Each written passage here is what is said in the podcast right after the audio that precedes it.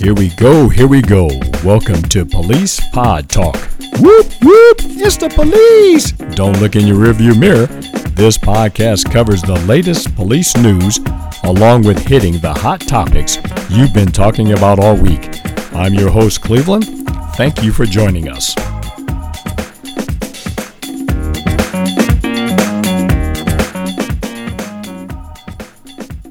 Good morning. Hey, hey, how you doing? I'm good. How are you? I'm doing all right. doing good. Okay. Now, what Thank what you is? again. Oh, sorry. No, go ahead. Go ahead. I was just going to thank you again for doing this. Hey, hey, no problem, no problem. What is the name of this class anyway? So, I am in a teaching a diverse society class right now, and so we're just learning different ways and methods to be diverse within the classroom or just within our lives with teaching. Okay, so you're looking to be a teacher. Um, no, this is a gen ed course that I'm taking to fulfill a couple gen ed requirements, but I, yes, if possible, I would like to teach, um, but that's not my degree. Ah, okay. And what I forget, what school are you at? Uh, University of Indianapolis. University. Do you like it? I love it. Uh, was that like your first choice, or how did you pick that? Um, I don't know. I out of the three I applied to, yeah, it would be. Um, I didn't. I mean, I didn't really have a. I don't know. Wherever I could get in and get the most scholarships was really where I was gonna go. So I'll be darned. I'll be darned. I mean, you. I had no clue this is where you're at until your dad called me, and uh, Yeah. I thought, holy cow! You know, you guys have grown up so fast, and all of a sudden now you're out and about doing your own thing. Well, that's hmm good. I'm a senior this year, so yeah. oh man! so where are you planning on going after this? Home.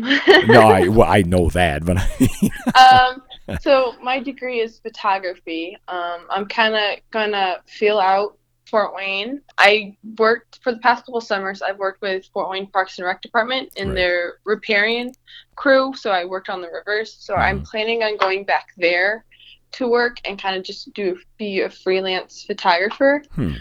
until I can find opportunities that way. I would like to be within marketing teams of different businesses, Right. but it just it depends on where that goes. So Hmm. have you gotten into using drones to take pictures? I do have a drone, but like the third or fourth time I take it out, I took it out, I broke it. So Well, tell your dad Yeah. to come up off of some of that money in his wallet and buy you a new one. okay, I will. So, what? How did you end up into this class again? It's it's a class, an elective. Um, yeah. Okay. And what interested you about this class to take it?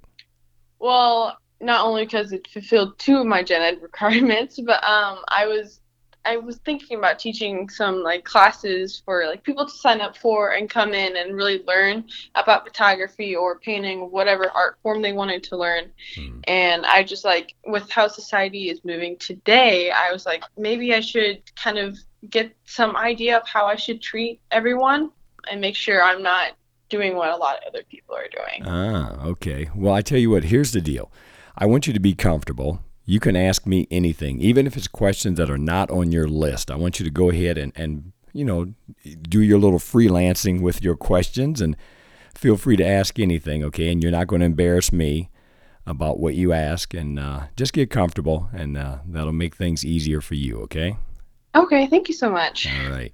You tell me when, you, when you're ready. I'm ready. Okay. So my first question is can you tell me a little bit about your childhood like well not a little bit, a lot actually. Like where you grew up, what was your family like? Like parents, what did they do? Any siblings, um, school life? Okay. All right. I'll, I'll just keep rolling, and you can stop me when you need to, all right? Okay. Okay. Well, I grew up in Fort Wayne in a neighborhood that was mostly black. I'm going to say almost all black. There was only one white family in the neighborhood, uh, some kids on the corner, and we interacted with them just a little bit. But the entire Mhm. neighborhood was black. Black grocery stores, black owned candy stores, black um, owned car shops. Uh, they work on your cars. Uh, there was a church across the street there, a rec center. It was run by black people. Um, it- so everything around us at that time was black. Um, I had there was seven of us in the family, Mhm. and my mom and dad they both worked. We were home. Uh, we either had a my mom was working third shift, so she was home with us, and my dad worked all the time. And I always always knew my dad as somebody who worked hard. I knew he worked at a steel mill. I knew very Mhm. little bit about the steel mill where he worked. I knew he would come home, he would head into his room, and my mom would make food for him on a tray and take it in. And uh, the, all of us were out in the other area of the house eating and you know just monkeying around doing what kids do. And you know we grew up in the neighborhood, so we go out and we play uh, out in the neighborhood with our friends, and everything was outdoors playing. It's totally different than today. I mean, Mhm. we were outside playing all the time. Uh, we would interact every once in a blue moon with the police because we'd see them come in the neighborhood. Uh, we'd stand and watch and see what was going on. Uh, some really neat stories, but I won't go too deep into that. But we eventually ended up at a all-white school, Okay. uh, riding a bus with all white kids, and the only other black kids at the school were our cousins, and just maybe one or two sprinklings here or there of kids. Classrooms were full of white. All the teachers were white. That's what we saw. Our parents didn't really say, "Hey, behave this way" or do anything to. We we just learned when you grow up, you behave a certain way, just not so much to fit in, but this is the right thing to do. So, you know, we would go to our all white school, we'd get on the bus and come home back to our all black neighborhood, hang out with our all black friends, and, and then we'd do it again, you know, just getting used to that. So, growing up through middle school, we did that, and then we went to high school, and it was really about the same thing. Uh, it was an all white, you know, Concordia High School. I think that's where you went to, right? Yep. there you go.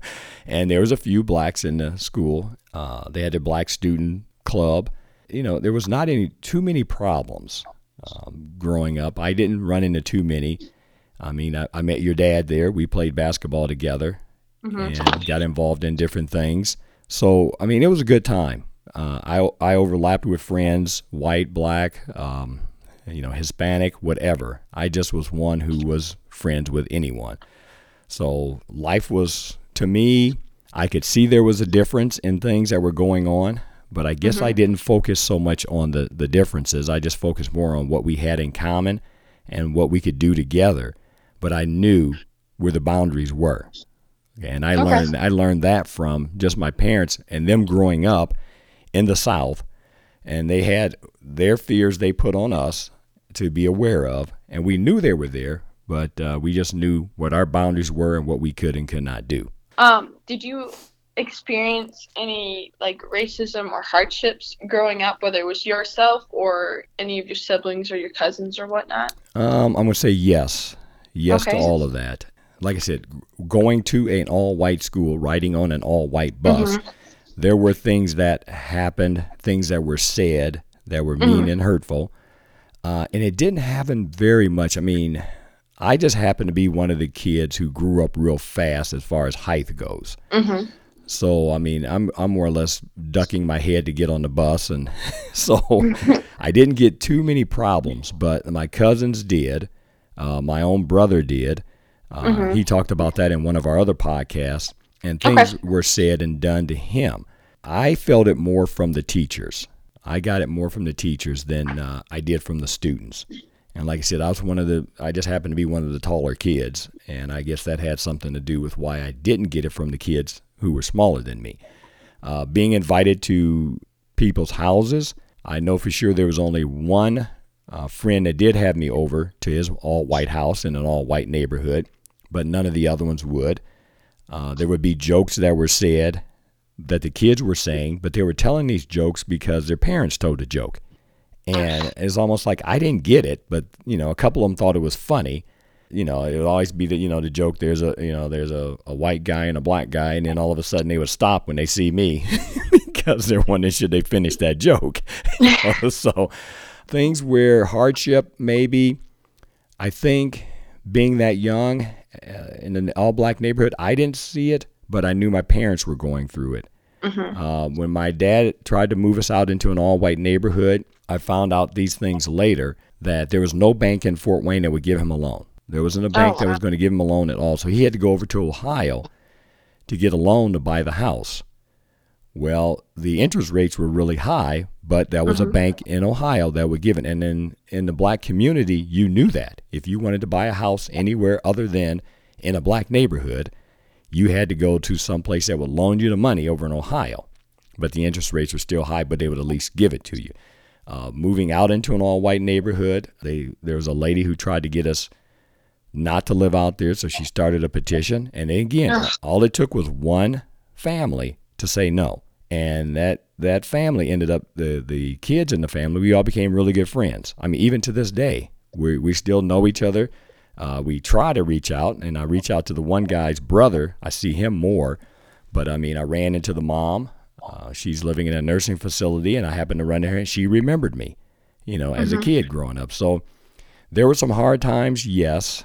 And I said it was more from the adults than it was so much from the kids. And I think the kids were just repeating maybe the funny stuff they thought their parents were telling a joke at home and they would bring into school. So I just lived and enjoyed life, but go ahead. So I want to talk about yours, you as a police officer, real quick. So, what made you want to become a police officer? Were there any influences um, as you grew up? Like, how long did you serve, and then how was there a specific rank or position you were? hmm Okay, well, it all started, and I can remember it living in my all black neighborhood. uh, there was a time when my mother would have to have me stay over at a one of her friends' house to be babysat until she got home. And I'm there one day, and two policemen came to the house, and the lady there said, "Hey," she goes, "Look how tall this policeman is." He reached up, and I'll never forget it as a kid. It was a huge thing. He reached up and took the light out of the uh, ceiling and replaced it with another light. And then the light switch worked. I remember he was coming over to change the light for her, and he put the cover back on the light. And she said, He's so tall, he doesn't need a ladder, does he? And I'm standing there basically in awe looking at this guy, two of them in uniform. And I thought, boy, that is the neatest thing to be that big and, and uh, tall as a policeman. The second involvement I had was a my sister came and was walking me home from school one day. Uh, I went to a, a little school, just like a day school, and she came to get me to walk me back home. Uh, I didn't know what was going on till later. There's a gentleman that tried to basically kidnap the both of us. And take us over to a park. He was trying to force us to show him where this park was at, and we were telling him, "Well, it's right there. If you just look, you can see it." And he kept going, "No, no. Hey, you got to show me where the park is at." Not knowing what his plan was. He was an older gentleman. And we finally kept talking to him, and then I started crying as a little kid. I started crying, and then the guy kind of took off, and then my sister took us home. My mother called the police, and sure enough, two huge policemen came to the house, and they start questioning me about what he looked like, what did he say, all those kind of things. I had no clue that there was a guy who was actually uh, raping and molesting kids at that time, and we were we were pretty darn close to being his next victims. Then I remember an encounter one time. Uh, we're playing basketball, and there's a bunch of guys rolling dice in the corner uh, while we're playing basketball. All of a sudden, four or five police cars come screeching up. I mean, they're coming up and they, and they get out and they're chasing people and they're running. And I mean, people are just running everywhere. We're just kind of frozen watching this because we had nothing in it. And uh, I hear one lady, a neighbor of ours, yelling at this policeman. She yells, Don't you shoot that boy! Just like that. And we're watching this like, holy cow. he had his gun out to shoot this kid that was running. And by her yelling at him, he stopped. And I thought it was the neatest thing that the jingling of the keys of the policemen, they're chasing the bad guys, and that was kind of thing. It's like, okay. I thought, boy, I think I might want to do this. Uh, I think I'd want to do this. Sure enough, uh, when I got old enough, I applied for the academy. You had to be 21 to get in. But I applied actually when I was 19 years old. Wow. I had my application in, and when I saw they were accepting applications, I called and I got to uh, talk to a guy named uh, Hank Sanders. Uh, I think he was a sergeant at that time. And I said, Hey, can you double check to see if my application is still on file? He went and came back, told me my name and everything. He said, Still here. I said, Good. He said, Well, we've got it. So by the time I was in the academy, I had just turned 21. So, I mean, I was just a kid going in. I had no clue what I was going into. Uh, went through the academy, had a great time. Well, yeah, I did have a good time, but uh, finally got out of there. And I did 23 years, 23 and a half years with Fort Wayne PD Oh. having a great time on there and i got a lot of stories if you're thinking you want to talk black and white i got a lot of stories on that Okay. and then i did uh, eight years at uh, a university police department, which you had to be a you had to be a police officer. You couldn't just be some you know Joe Schmo off the street. Mm-hmm. I did eight years there. Then I got called and offered a position at the prosecutor's office. I jumped on that right away. So now I'm working at the Allen County Prosecutor's Office, still in law enforcement, uh, doing things, but uh, I love police work, love the job. And during that entire time, all I ever became was a detective. I went from a patrolman, I was an instructor at the academy, I became a detective. I did just about every spot on the police department you could do. Uh, changing mm-hmm. uh, positions all over the place. Uh, worked in vice and narcotics the most. Becoming a detective was was a lot of fun also. So so yeah, overall, still doing law enforcement 30 plus years uh, in law enforcement and enjoying every bit of it. okay, awesome. Um, this question, mm-hmm. I'm curious about your views of the Black Lives Matter movement.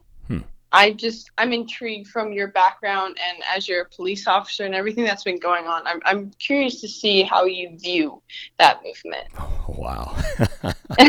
I know. I'm no, asking. No, that's a yeah. that's a good question, and uh, there've been a lot of people asking me, and you're the yeah. first one that's going to get me to say what I actually feel and think. But um, I have to back up a little bit, and uh, the whole George Floyd incident. When mm-hmm. that all unfolded, I don't think there was a a single person who agreed to what had happened. Not even yeah. knowing all the facts, it was hard to imagine ever doing something like that or being involved in something like that. Now, seeing it from a policeman's perspective, I knew there had to be more to the story. I mm-hmm. knew there was something else going on that led to that. I felt bad for the officers who were there, and he was the senior officer with his knee on that gentleman's neck. Mm-hmm. I had to go back and think as a rookie, how many times did I see some things happen that I thought, man, this is wrong? But as a rookie, you couldn't say anything. Mm-hmm. As even a two or three year, four year on, if it's a supervisor there doing that or someone with more rank than you or more years than you, you kind of had to almost just join along. Listening to me say that, you would think to yourself, there's no way. Well, there is a way because that's just the way the system worked. And it works that way even with your friends sometimes. It'll get you in trouble if you're not the one that can speak up and say, hey, I think this is wrong, or pat somebody on the back because right when you do that, you're now ousted. It's almost like you're not even a policeman anymore if you don't go along with what's going on.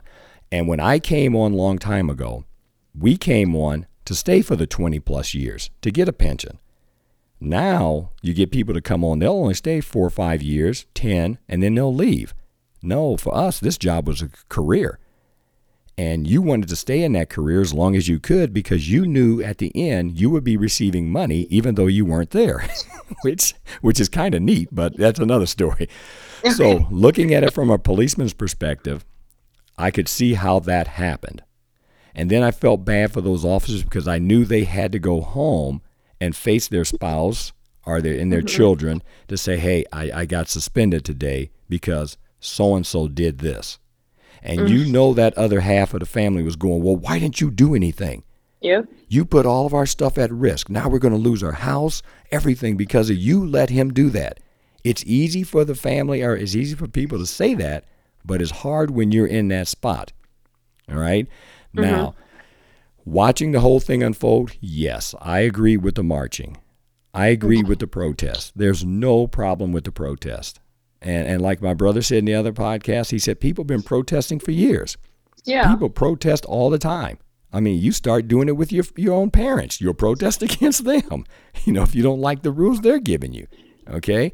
Mm-hmm. But there have been protests going on. I agreed with every bit of it. I was really surprised when it was happening in Fort Wayne. Mm-hmm. I didn't realize how far spread this thing had gotten. And when you turned mm-hmm. on the news, I mean, they're protesting over the same thing, one person, and they're in every country. They're all across the United States, and they're protesting. It's like, okay, this is good. It is bringing light to something that was horrible, and everybody agreed to it. When it got out of hand, and you know mm-hmm. where I'm going. oh, yes. I'm waiting for that part to come. okay. Is when some people decided to pretend to be protesters. Yep. Pretend to be caring people And then they come along and they want to start breaking things, disobeying the law, standing in the street, blocking traffic, throwing things. That's when it just went downhill. Mm-hmm. And what people couldn't separate was the protesters from the troublemakers. They couldn't separate those two in their mind because it was being shown that oh these protesters have gotten out of hand. Well, the protesters were fine. They they didn't want to be bothered with that. They were there to hear the speeches. They were there to, you know, yell and scream and do their thing, which you have a right mm-hmm. to do. But some people took advantage of that, and that's where it got bad for the protesters. That's when it got bad for the police. I could not stomach watching somebody throw something at a policeman, watch somebody disobey a policeman, watch somebody get in the face of a policeman and yell and point a finger. That bothered me more than anything. Well, I take that back. Not more than anything. George Floyd, the whole thing on his neck is what really bothered me, but it bothered me to see people treat policemen that way. I don't care what city, what state, what country you are from, you need them. Okay? They're just like a referee in a game. Mm-hmm. You don't like a referee, but boy, you sure need them. yes. when they're on your side, you're happy. Okay? Yeah. We need them. And that's just the way it is. We need policemen. It the whole George Floyd thing hurt me, sickened me the whole way policemen were treated sickened me and hurt me because I saw it. All right. And as a as a male black, I could see how these things have happened. And I could see it as a male black when I was a rookie on the police department to this day today. I could see how and why those things happened. All right? mm-hmm. And, and that's a that's a whole nother conversation. that's probably not part of it. But I I could not stomach what I saw and I, I'm behind the protesters. If I had, you know, known this was going on in Fort Wayne, I probably would have went down there to hear what was being said because I wanted to show my support and my mm-hmm. disapproval of what happened, what happened there, not what happened in Fort Wayne because it had not happened yet. Fort, mm-hmm. Fort Wayne has a great relationship with people. I mean, be it no matter where you're from, they do. They really do. They have their little problems, yes, they do. But overall, Fort Wayne has a great relationship with people and the police. I probably went all off base, but what was your other no, question okay. out of all of that? um, so the next one is this is kind of on part from me and as well as my father. Why did you decide to include "Whoop Whoop"? It's the police into your introduction of your podcast. well, one one is called Police Pod. Uh, pod. Talk. So, uh, and uh, that name came actually from my, my granddaughter. She she was with me when we were starting this whole thing, and I couldn't come up with a name. And she said, "Well, why not make it Police Pod Talk?" And I said, yeah. okay. And uh, the whoop whoop is just the, the sirens, like you're getting pulled over by the police. so, I, yeah. Thought that was very funny at the beginning. I, I'm going to admit, I've only listened to about three, maybe four of the podcasts. Uh-huh. I've been extremely busy, but I, I really enjoyed them so far. And that leads, like, that made me think of why did you decide to start the podcast? Well, okay. Um, this is a funny, it's kind of a funny story. You may not find it funny there was a guy at work I work with. His name's Jeremy. And mm-hmm. he's one. He's about like your age kind of guy. I mean, really young. and when I say your age, I told him I say I have uh, gym shoes at home that are 25 years old. Okay, so we're working together, riding together, and he's talking about podcasts that he listens to, and I'm like, "What is a podcast?" And he explains, hey, people get on and they talk about just about anything. And he was listening to some podcast about anything. I mean, they were talking about how to change the oil in the car and what's mm-hmm. the best tires to put on, you know, just little silly things. I said, huh. I said, I believe people would want to know what policemen do, what their job is like, the things they run into, the things they have to deal with. I think people would want to know that. And he said, yeah, I would. I said, I should probably do a podcast, not even knowing what a podcast was. so we talked about it because, I mean, we cover nine counties around Fort Wayne. Mm-hmm. Uh, so we're in the car a lot. So we're having great conversations. So he explained to me what a podcast, how they work. So I did a little research on getting equipment and how to set it up and what needed to be done. So I made a couple of calls. So, you know, I got all the equipment and everything, learned how to do it, set it up, made one or two calls to some friends and said, Hey, would you be willing to talk on my podcast? And I talked to some judges, some lawyers, some uh, mm-hmm. defense attorneys, and I started talking to even the prosecutor. It's funny, police officers really don't want to be on the show because they're afraid that they may say something to make them lose their job. I'm like, oh, please, just talk is all you have to do. You have no secrets. Everybody knows what you're up to. so, mm-hmm. and uh, I just wanted to reach out and show people that hey, policemen are human too. I mean, we make mistakes. Uh, we don't always get it right, but we're always trying to do our best. And I wanted to shed light on the good officers. There's a lot. I'm telling you, there are more good mm-hmm. officers than there are bad, and there's a lot more good people than there are bad. But policemen have to do a job and they have to make a quick decision. I mean, a quick decision uh, right then and there. So if you ever hang around policemen, uh, a lot of cops, they're the ones with that quick wit, that quick humor. And I mean, because their mind is always thinking real fast. And I mean, they say some of the funniest things real quick because they're always thinking fast and they have to have a decision right then and there. So if ever you're at a party sometime and there's a policeman there, I can get I can guarantee you there's probably a crowd around that policeman because they got the funniest stories and they, and they really have a quick wit that'll just crack you up. And I learned that you know just coming on dealing with a lot of the older officers, and uh, you see that a lot. So if you're at a party, everybody wants to hear the police stories. They don't want to hear some doctor talk about a surgery he did, you know, something like that. Okay. But uh, yeah, that's that's why I decided to do it, and uh, I've had a lot of fun. And uh, Jeremy and uh, uh, another uh, co-worker, Abby, we've put them together, and we'll do them right there at the prosecutor's office. And we've been having a lot of fun, just bringing light to what policemen do, some of the good things, some of the bad things, mm-hmm. and going over that kind of stuff you kind of covered my next question, but just to ask it, why did you decide to bring the different careers into it, not just focus on the police officers, not just because like not a lot of people want to do it because they're afraid to get fired or whatnot? You mean why did I talk to different people? Yeah. Well, because a lot of times their jobs uh, overlap. A lot of times the involvement on your job, you have to deal with a police officer. Okay. Uh, they they coordinate together, they collaborate together, they ha- they need each other. If you can understand what a policeman has to deal with, you can kind of say, okay, now the the jobs all support each other. The people that I've been talking to, and then as you know on my podcast, I kind of had to get off into the whole George Floyd thing, but it was still talking about police work and mm-hmm. people's mindset or their attitude towards, you know, be it black, white, and uh, things like, hey, why does this bother you? Why are black people you know, doing this. But, you know, as long as you talk about it, it actually brings out more understanding. So, yeah, I, I try to talk to just about anybody on my podcast, and I'll fly police in there as much yeah. as I can. Okay. My next question deals with schools. So, what is your view about having policemen in, like, within schools with around around um, children during the school hours? Mm-hmm. Well, um, you can look at it from different angles here. As a parent, I would love it. If there's mm-hmm. a policeman in the school, I would love it. As a student, you have to think, well, maybe you don't like it, but I guarantee you, when things get ugly, you're going to be happy they're there. You don't have to call them, mm-hmm. you don't have to hope they're coming, they will be there. And the relationship between the kids and the police officer will grow. The respect for the officer uh, will grow. And then the officer will start to understand kids too and their mindset at that age, what what they're thinking, what they're seeing, and then how to interact with one another. Uh, mm-hmm. Policemen will be more open to ask questions to kids. The kids will be a lot more open to tell things that the policeman needs to know. Say, hey, uh, Tommy's got a gun in his locker, you know, and the mm-hmm. policeman can take care of it. Or hey, so and so's in the bathroom and I, you know, I think they want to hurt themselves. The policeman will take care of it. That way, you'll see that they're real.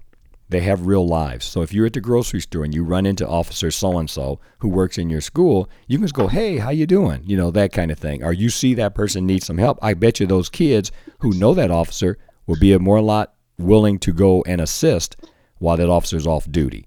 It's it's a good thing all around people are afraid, well, they have a gun. Okay, that gun's not going to jump out of the holster and start shooting kids. Mm-hmm. right? yeah. So just his mere presence, be it at the front door when the kids are coming in, be it at a basketball game or any sporting event, is a help. It's a hindrance to anybody who's planning on doing something that mm-hmm. they shouldn't be doing. So, yeah, policemen at schools, get them.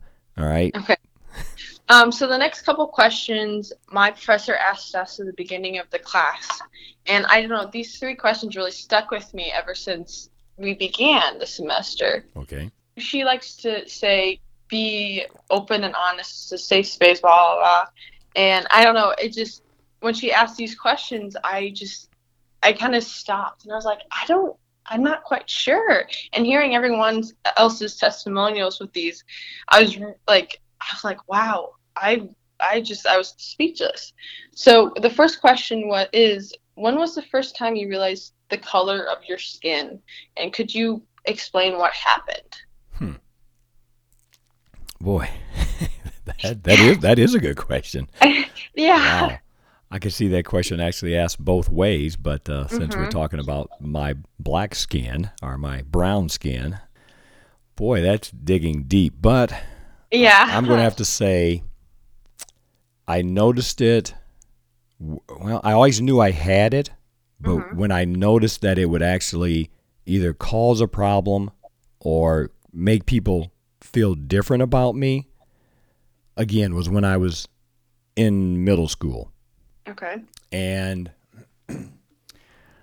I said this before. I think it was more the teachers than mm-hmm. it was the kids. Because I can see kids of all colors just playing together. Mm-hmm. And they really don't think too much about it. It's just another kid who's about the same height and they can see eye to eye to each other. yeah. Uh, but it was the more the teachers. I don't think people understand that when you are a person who doesn't look like the group, as mm-hmm. soon as you walk in, you can feel the atmosphere in the room change.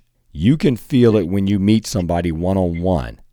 And it's not so much as it's changing because they are what, what we want to say a racist or they're prejudiced. It's more because they're uncomfortable. Mm-hmm. They're trying to almost walk on eggshells to say, okay, I don't want to say anything to offend this person. What can I say? What can I say?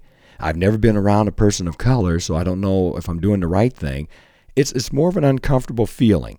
Mm-hmm. I can feel that, and I don't think they realize I can feel that they're uncomfortable. So I think it was when I was in. You asked a question. I'll give you. It was when I was in uh, grade school, and I'm going to say it was more in the first grade than it was in kindergarten because my kindergarten teacher was great, and mm-hmm. um, I remember her, and I, I remember her daughter. Um, they're great people, and then her ki- uh, the the grandkids. I mean, they're all great people. Her kids, I went to school with her kids, but yeah, uh, first grade. I'm going to say, and I felt that from the teacher who almost created an atmosphere with the students that this student of color is not like you. Oh, she wow. would never say it, it was just in the things that she would do to make sure you knew this guy was not like you. Mm-hmm. And I mean, I knew it, but I don't know if she knew she knew she was doing that. But mm-hmm. I, I, did I answer all of that question or not? Yeah, you did. You did amazing. Thank you. Yeah, in class we're talking about teachers. We just covered this. We were talking about teachers and students and community members and how we can have an inclusive environment that what you just said kind of reiterated everything and i'm like very thankful that you answered that question very openly so the next one is when was the first time you witnessed racism not just towards yourself but like i think you covered this earlier but like what happened in a way well when i say when you say when i witnessed racism yeah like Mm. I don't really know how to. No, no, no. You you okay. did you did. You're okay. okay. So when you say witness racism, you'd have to say I have to witness something where I felt I was not included or I couldn't participate or I was not allowed to. Mm-hmm. I think the first time I believe I witnessed what I believe was racism mm-hmm. was when I mean, it was happening a lot, but I didn't know it. But I remember this when I was in eighth grade. Okay. We had uh, two substitute teachers come in, and they taught us about buying a car. I mean, it was really neat. It was a, a, great class, of which they should still have classes like that. How to go buy a car. Yeah. you know, what yeah, does it really mean should. to get? Yeah, what does it mean to get a loan, and you know, how to work with a salesman. Well, the weirdest thing was my dad was going to go buy a car, mm-hmm. and I thought, hey, I learned this stuff. I'm going to go, and this was in eighth grade. Me, my dad, my mom went, and I watched this salesman working with my dad and the stuff that I learned, I could sense this gentleman did not want to sell my dad this car no matter what. And I'm going, wait a minute, something's wrong here. our class said you can go buy, anybody can go buy a car if you just do these things.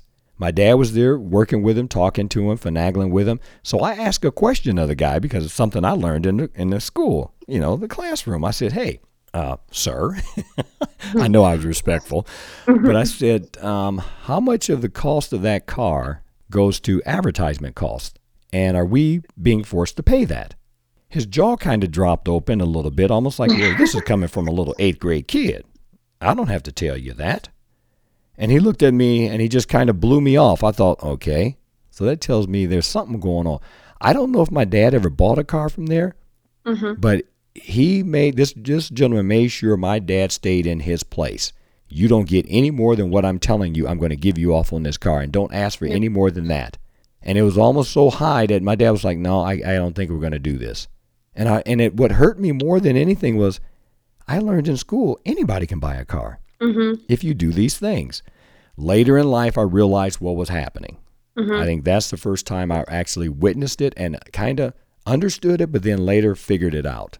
So after that, I knew what to watch for. When I started knowing that people wouldn't allow you to go places, allow you to have things, allow you to um, buy something, to me, and that's when I felt okay, is it because of the color of my skin? But yet everybody else is getting it. Everybody else is buying these things. But I could never, you know, get these things or live in mm-hmm. this area or buy a house in this area. I knew I felt it one at a time after my wife and I got married. We went to, and I'm, I, I, I swore never to shop at Sears when this happened to me. We went to Sears with cash, okay, to mm-hmm. buy a washer and a dryer. We were so pumped up to get it. That gentleman was not going to sell us that washer and dryer for nothing. Mm. And he did it. And the, and the worst part about it was he was black. But he was working with a whole bunch of white guys who were kind of standing behind him because these salesmen, they kind of you know congregate together when they're not Yep. selling anything. They're just hanging around. And they were almost like watching him make sure we didn't buy that washer and dryer. He came up with every excuse. He said, Well, you got to have credit if you want to buy it. I said, Well, we're going to pay cash for this thing. Nope, you got to establish some credit. He was standing there almost like being pumped up by these guys behind him. We walked out of there and I told my wife, I said, I'll never shop at Sears, ever. And this is when we first got married, okay? And we've been married over 30 years. I will not, I can't, I cannot make myself go in there because of that one guy. He was black, but I could see these guys behind him were the ones that mm-hmm. almost were cheering him on that he was shutting me down. And I thought, okay, you know what? You're you don't know you're being used right now, buddy. You know? Yeah. So, yeah, that that's I think that's kind of the answer to you. I don't know. Yeah. Thank you. No, that was perfect again. Thank you. The next question she asks us this every single day we go to class. So it's how do you how did you show up growing up? So what I mean by showing up is how did you present yourself? Hmm. Um, as you walked into the classroom, as you walked onto the bus, or wherever you were, how did you present yourself? And then, did your mindset change throughout your schooling and into your career? Wow. Yes. Excellent question. Uh, my daughter was talking to me about that just this morning. I mean, that's a really good question. Um, I knew going to an all white school and basically getting on the police department, there were very few blacks. hmm I had to present myself in a way that I couldn't be all that I could be. I had to basically only bring in 75% of me Okay. because I knew that other 25% was truly who I was. So I didn't present myself as a white person. I just held back on who I really was. Okay. Um, I did that in the classroom. So I was a little more quieter in the classroom because I didn't want to, you know, be singled out like I did when I was in grade school. hmm Uh, did I have my fun on the basketball court? Yes. Did I have my fun in track? Yes. Did I have my fun in football? Yes. And I believe on those sports is when I got to be all out who I could be. hmm So I presented myself as just a athlete. And that's where I felt I was above anybody else because I busted my butt and I said, no, I'm going to be the best here because you won't let me be the best in the classroom because you've already put limits on me by what you think and by the way you treat me. hmm So on the football, on the playing field, no, I, I would make sure I would crush anybody. Okay. But in the mm-hmm. classroom, I kept quiet because you could easily crush me. in the classroom, but you weren't against me on the football field. So on my job, I went in and I was not saying that I was making myself feel less than anybody else. I knew where the line was at, and I knew I cannot be all of me. So presenting myself, I, I automatically I was the black guy walking in, but I knew I had to be the quiet black guy hmm and just go along to get along kind of thing. So I could never be 100%. Yeah, I, I get that question. That's a really good question. Yeah, yeah. It's again one of those that stumped me, and it was like I don't really know how to answer that. Okay, backing off of that, do you think if we taught teachers to be more open and inclusive to new ways of thinking, things would change, or do you think it would stay the same? oh, it would definitely change. Things Yeah. It, it's not so much you want them to be more inclusive as much as you want them to be more understanding that people are different. Mm-hmm. You and your own family, not everybody likes the same thing. Mm-hmm. Not everybody listens to the same music, but allow that person to be able to express that. Not that you're going to disrupt the class, okay? Not that you're going to do anything illegal, as much as, hey, this is just who this person is. I'm not going to try to change them because they're doing what they're supposed to do. I mean, that would be like us trying to say, you know what? Arnold Schwarzenegger is a really good guy, but I just don't like his accent. And we're going to make him change that. You can't, Arnold, you can't be in any movies because of your accent. And what most people don't know, one of the first movies he was in, they dubbed the voice over top of him because they didn't like his accent. Huh. They tried. They tried to change him. And then after a while, it's like, hey, that's just who he is. Now, we all know that. So Mhm. why is it that we can't embrace other people who maybe talk a little bit different than we do? That's easy to do. But when they start looking a little bit different, that's really hard to do Yeah. because now we don't want their different look and their different behavior to interfere with what we see as normal. We want everybody to be this way. So will it help? Yes, but you got to understand what it is you're really trying to do.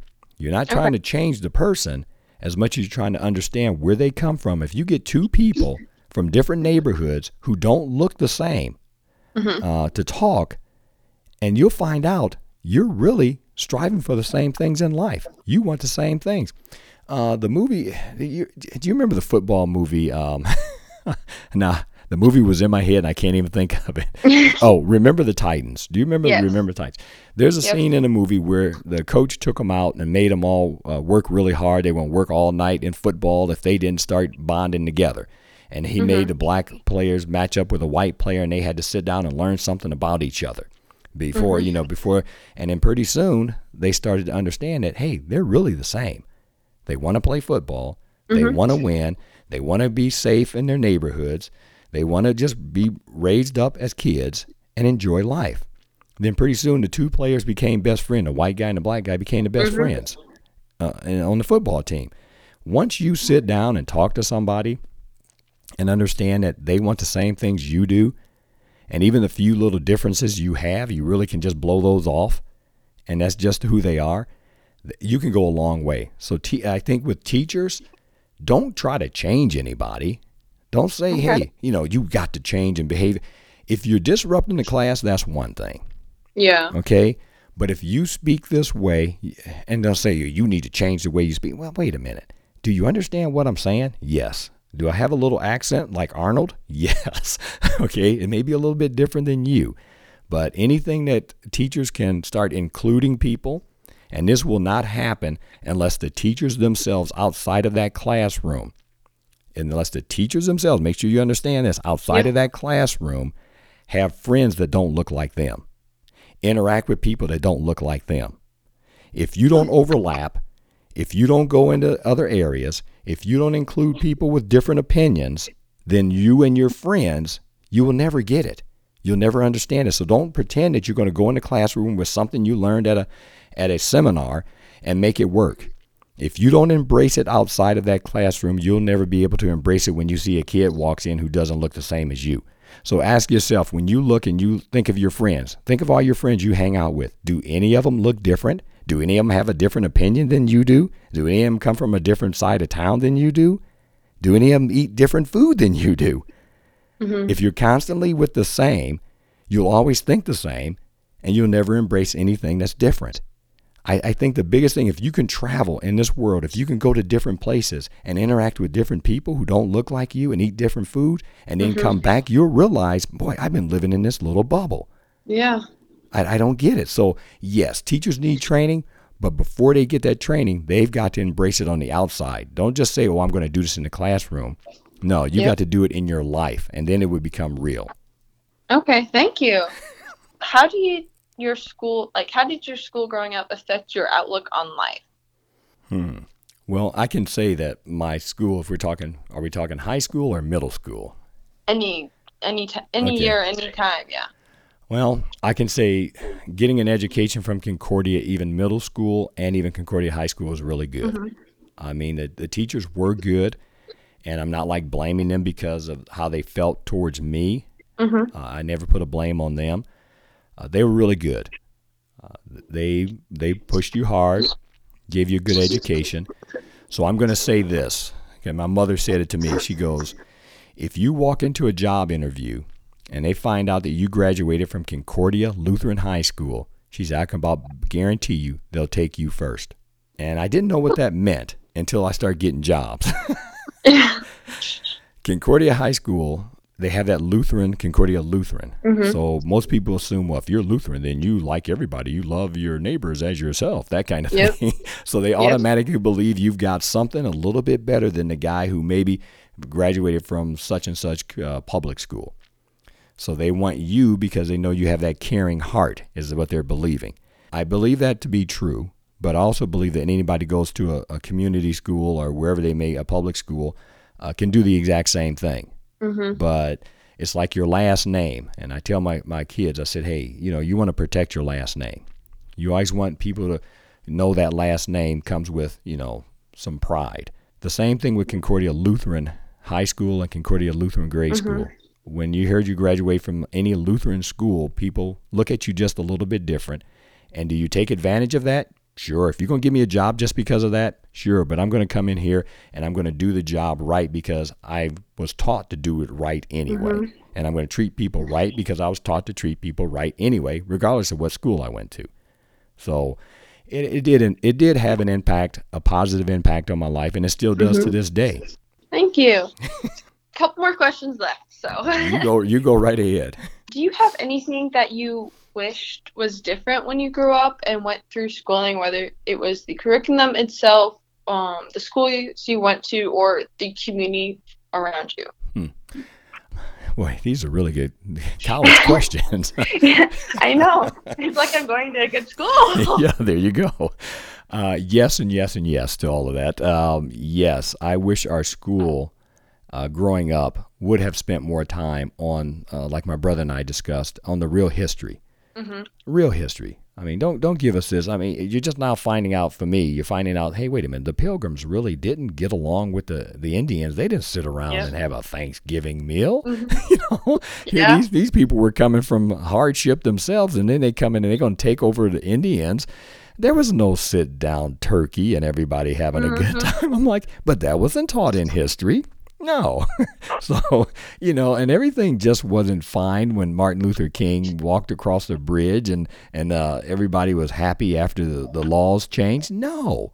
You know, and then slavery just didn't end one day. People people weren't just made to pick cotton. There was a whole lot of hardship that went on. And that just happens to be what really happened.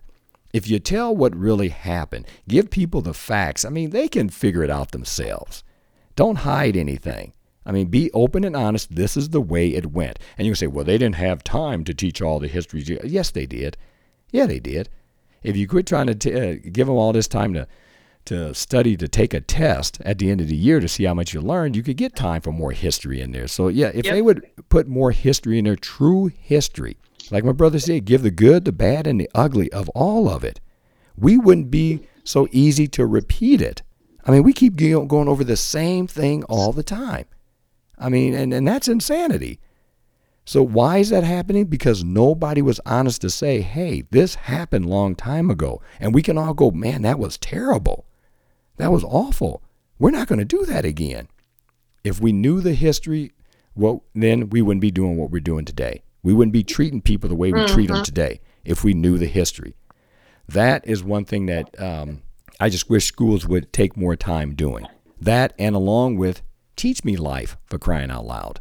I mean, you're Mhm. teaching me to read and write and, and what how to add things, but pretty soon you're gonna give me a calculator and I can add it myself on a calculator. Yeah. Don't spend that much time on it because I always I always used to sit there and think, what am I going to use this for? Does a policeman really need this? I always did. I always think, does a policeman need to know this? You know, along while I was going through school. Teach me how to invest money. Teach me what the stock market is about. Okay? Teach me how to buy a house what interest rates mean. Teach me all those little things. Teach me more about government. Not so much that you, well, we got to print. No, teach me about voting. What does my vote mean? What does the electoral college? What does all that stuff mean? Mm-hmm. Teach me all these things that we are running into right now so that people don't go, well, my vote doesn't count. Well, if you knew why your vote counted because you learned it in school, those are important things. Teach me all those little things. Don't just keep saying, hey, we're going to go to school. You're going to pass the ISTEP test. You're going to get, our school's going to get more funding if we do. Yep. No, enough of that. We're pumping out, we keep doing the same thing and we keep getting the same results. I mean, you know, to me, that is just crazy. Mm-hmm. I mean, teach the real world what is going on, and we'll be able to figure it out ourselves after that. That that's why we're still fighting the same old battles back in the Civil War. I mean, we're still doing things to the to the, to the Indians that the Pilgrims did Mm-hmm. yeah. because we never found out that hey, no, they didn't come over here friendly and sit down Yeah. and have a meal at a picnic table. so yeah, I, I think I may have went off on the deep end on that one. No, but, yeah. you're that's okay. Um, so this is my last question. Do you have any advice for me or for further generate future generations? Anything you want to share or make sure that gets out in the world? Well, boy, you're good. Uh, I don't get it from my father. oh.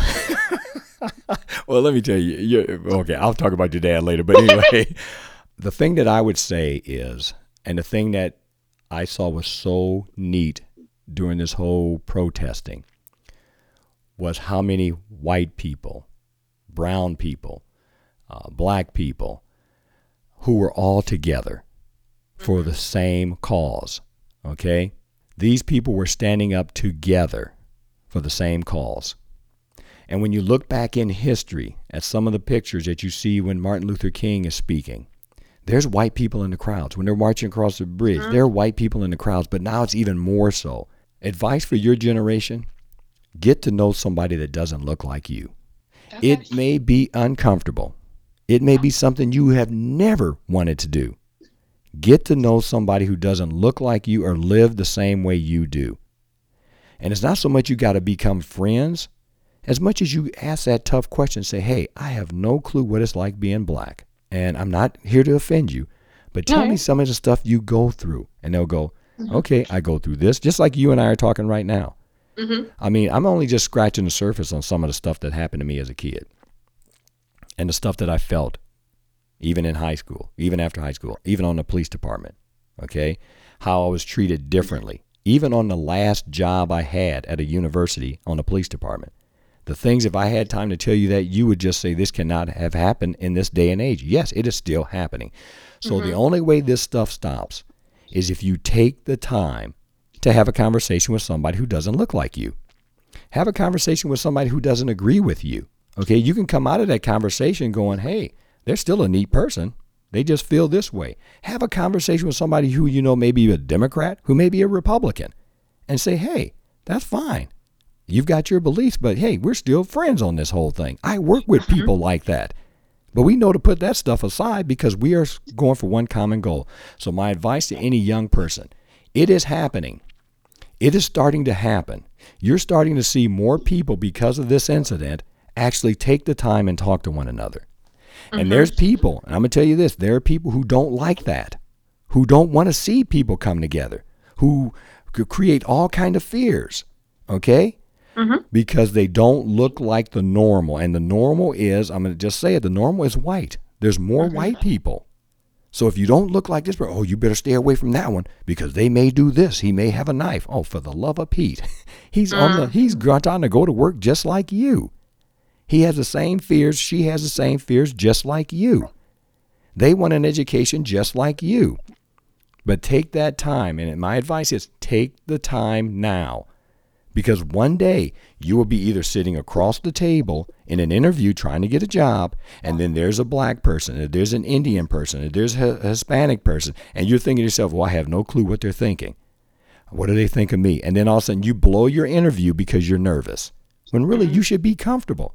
You should be comfortable around anybody. For your young people, I want you to try this. And my wife gets really mad at me, but she understands why I do this, okay?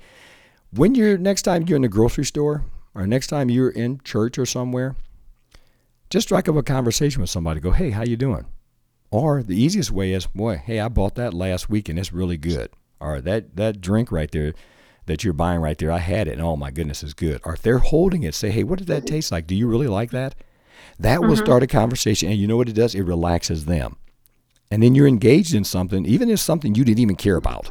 okay, mm-hmm. but now you just learned something, and they can walk away. You both can walk away with a feeling of, huh, I didn't think that about that person. I didn't think they would even ever speak to somebody like me. But you have broken the ice with somebody. So I mean, you guys, you young people, you're making a change. You have already shown that you're making a change. You can walk side by side. You can protest together, but now have a conversation. Now talk to one another about how life really is. They're not teaching it to you in school. I'm telling you, they're not giving it to you. Your professor is your professor black or white? She's black. Okay. She's got some really good questions, and I, I can see where she's getting them from too. But she's just trying to get you to think. Mm-hmm. Just because there's a lot look like you, there's a lot of people out here who want to have a conversation with you, and you'll realize you're really all the same. We're all made in God's image, for crying out mm-hmm. loud. So we're really all the same. All right. Thank you so much. Do you have any questions for me? How uncomfortable are you in this class? At first, I was extremely uncomfortable. I wasn't quite sure to how to like be in the class and be present. Mm-hmm. Um, but as the weeks have gone on, I've I've grown more comfortable and more understanding which is I'm I'm glad. That's also one of the reasons why, like how you said, like talk to people who don't look like you and get to know them and stuff like that. And, I, and that's kind of what I'm doing with this class, and I'm I'm really glad that I'm getting those different viewpoints as mm-hmm. well. Right.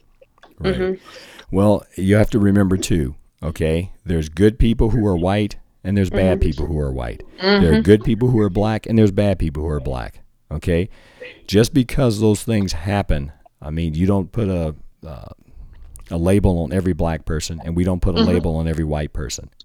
So yeah, you're going to meet some good people, no matter what. I bet you have uh, friends or you know people who are white who have been treating you bad or just bad people. Mm-hmm. So, but you don't you don't hate all white people, no. So there's black people who are good people, and there's some that'll do some stupid stuff. okay, mm-hmm. so I you know I I my hat goes off to you for even taking a step to take this class I know you were taking it for one reason, and now you found out, hey, this can help me in another way. I can reach out to one of my dad's friends and ask him, mm-hmm. what's it really like being black? Now, let me ask you this Do you mm-hmm. feel mm-hmm. as a white person that you can go just about anywhere to any restaurant, any store, and you feel welcome in there? Yeah, kind of some, um, sometimes. Mm-hmm. I, I mean, I have that mentality of what your parents told you, like, you know, different sides of Fort Wayne, don't go over there because it's, it's not safe, it's dangerous and stuff like that. But then there's other places where, like, I, I'm, I'm comfortable where I am and in my skin, even though there's people around me who don't look like me as well. Mm-hmm. It's just, I, I guess it's how I, it depends on where it is and like what I've been told growing up about that area. Right. And I bet you the people in that area don't feel what you, your parents or friends have told you about yeah. that area. They're, they're living there. They're like, well, not that yeah. bad. But if you ask them, say, hey, why don't you go out west to that uh, neighborhood out there? And they'll say, I'm not going out there. That's not a good area. They say the same thing about your yeah. area, believe it or not, because they have fears that you don't even realize is a fear. You go, what do you mean? That's a nice area. You go, no, not me. I'm not going. mm-hmm. So, and um, and the people I work with, they would like to go eat at certain places while we're out on the road. They'll say, oh, I heard about this really nice restaurant off this beaten path, and I'll go, I'm not going to eat there. And they're like, well, why not? I'm like, well, you know, and I don't say it. I go, well, I- Mhm. I, just don't want to go. But see, again, they're comfortable. They can go eat anywhere. So Mhm. they think by them being comfortable, they can just drag me in. But no. as Yeah. soon as I come in, the music stops, you know, that kind of thing. So, yeah, it's it's going to take some time. You may Mhm. you may feel uncomfortable, and people call certain areas of town shady or, or it's a, a sketchy area. They call your area the same thing. If you live in that area, if you're black and you look in another area, you go, "No, I'm not going to that sketchy area." They say the same thing. Why? Because we don't know what we've been told, what friends have told us. So you don't know until you go for yourself. Okay, Yep. don't don't believe what other people telling you. Yep. No, last thing I got to tell you though, since you're on your that was your last question, right? Yeah, that was. Okay. Yeah. Your dad. I'm gonna tell you this about your dad.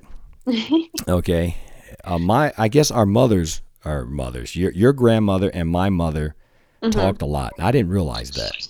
Hmm. Okay, but Phil, your dad, was Mm-hmm. one of those guys in school who I talked to all the time. We laughed, we joked, uh, we played basketball together, and he was at my wedding.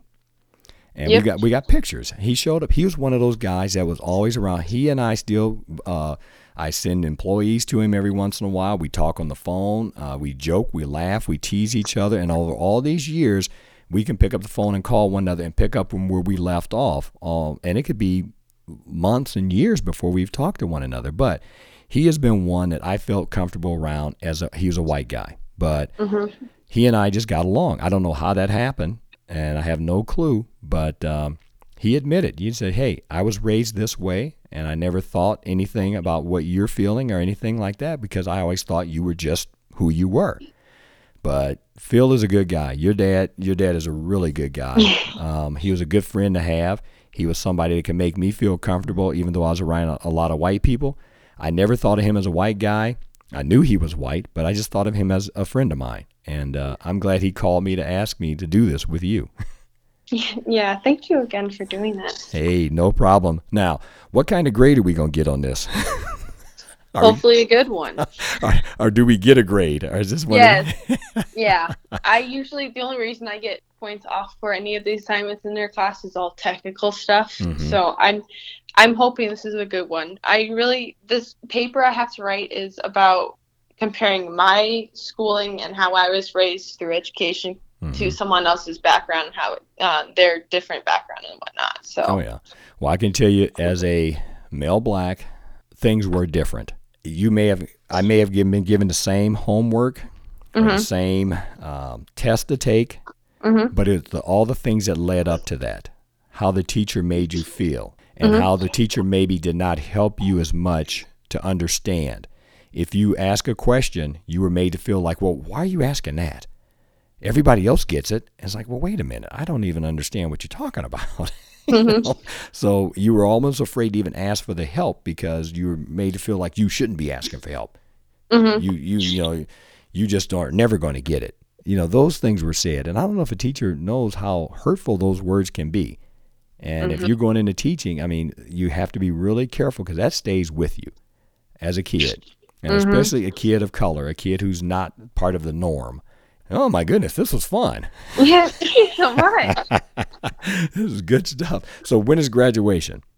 May eighth, May 8th. Okay. hopefully. Okay. Well, I think you're going to do just fine. And uh, yeah, why don't you take your photography into uh, the criminal or law enforcement side and take pictures at crime scenes? You ever think of that?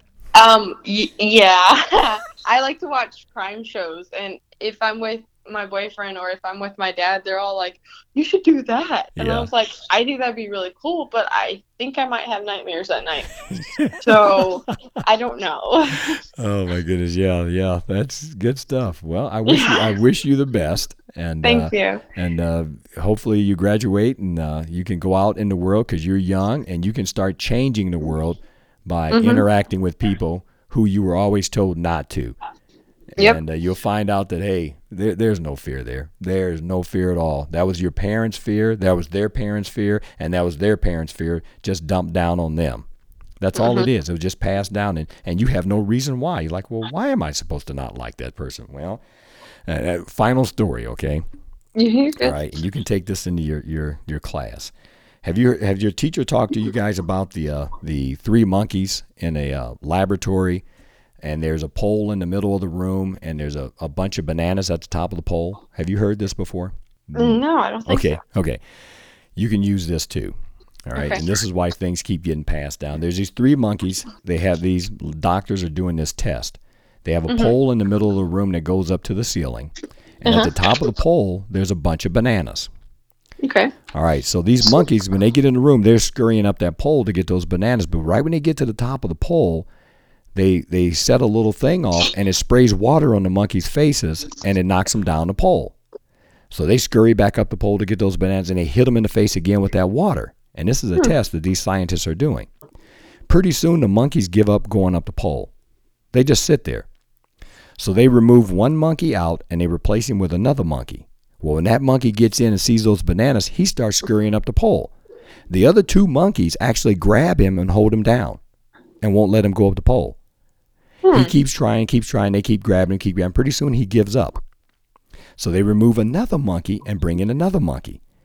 That monkey starts trying to go up the pole. Both monkeys again, even one monkey that has no clue of what will happen, grabs that other monkey and they hold him down. That monkey tries again, both monkeys grab him, hold him down. They do this until they replace all three monkeys. And two of the monkeys never knew why they could not go up that pole, but they still stopped that third monkey. Never knowing that if you go up that pole, you're going to get hit in the face with a blast of water. Hmm. But they were taught, don't go up the pole. They were taught that not knowing what would happen going up that pole. And my point behind all that, that test that they did, they showed that you can react in a way or you can treat people in a way not knowing why you're doing it because it was just passed down to you. It was given to you. You have no clue why you're not supposed to like this person. You're not supposed to go in this part of the neighborhood. You're not supposed to shop at this store right here. Uh, right, it sound like I was from the south there. from right here, you know, things like that. So we do things not knowing why we do things. Sometimes we got to break out of that and learn for ourselves. Let the monkey go, and he'll go up there. If he gets hit in the face, he'll learn. Oh, don't go up there. But you never know until you go. That's the thing. You never know until you go, and that's it. But that was a test they did. I just wanted to leave you with that that final thought. Well, thank you. A- add that to your to your paper and see what the teacher gives you. Okay. I will. Hey, make sure you tell your, your parents I said hey. No And uh, yeah, and uh, same for your crazy mom, okay? Of course. Thanks again for hanging out with us. Remember, you can always go to policepodtalk at gmail.com or check us out on Facebook at Cleveland Junior or Police Pod Talk. Thanks again. We'll see you next week.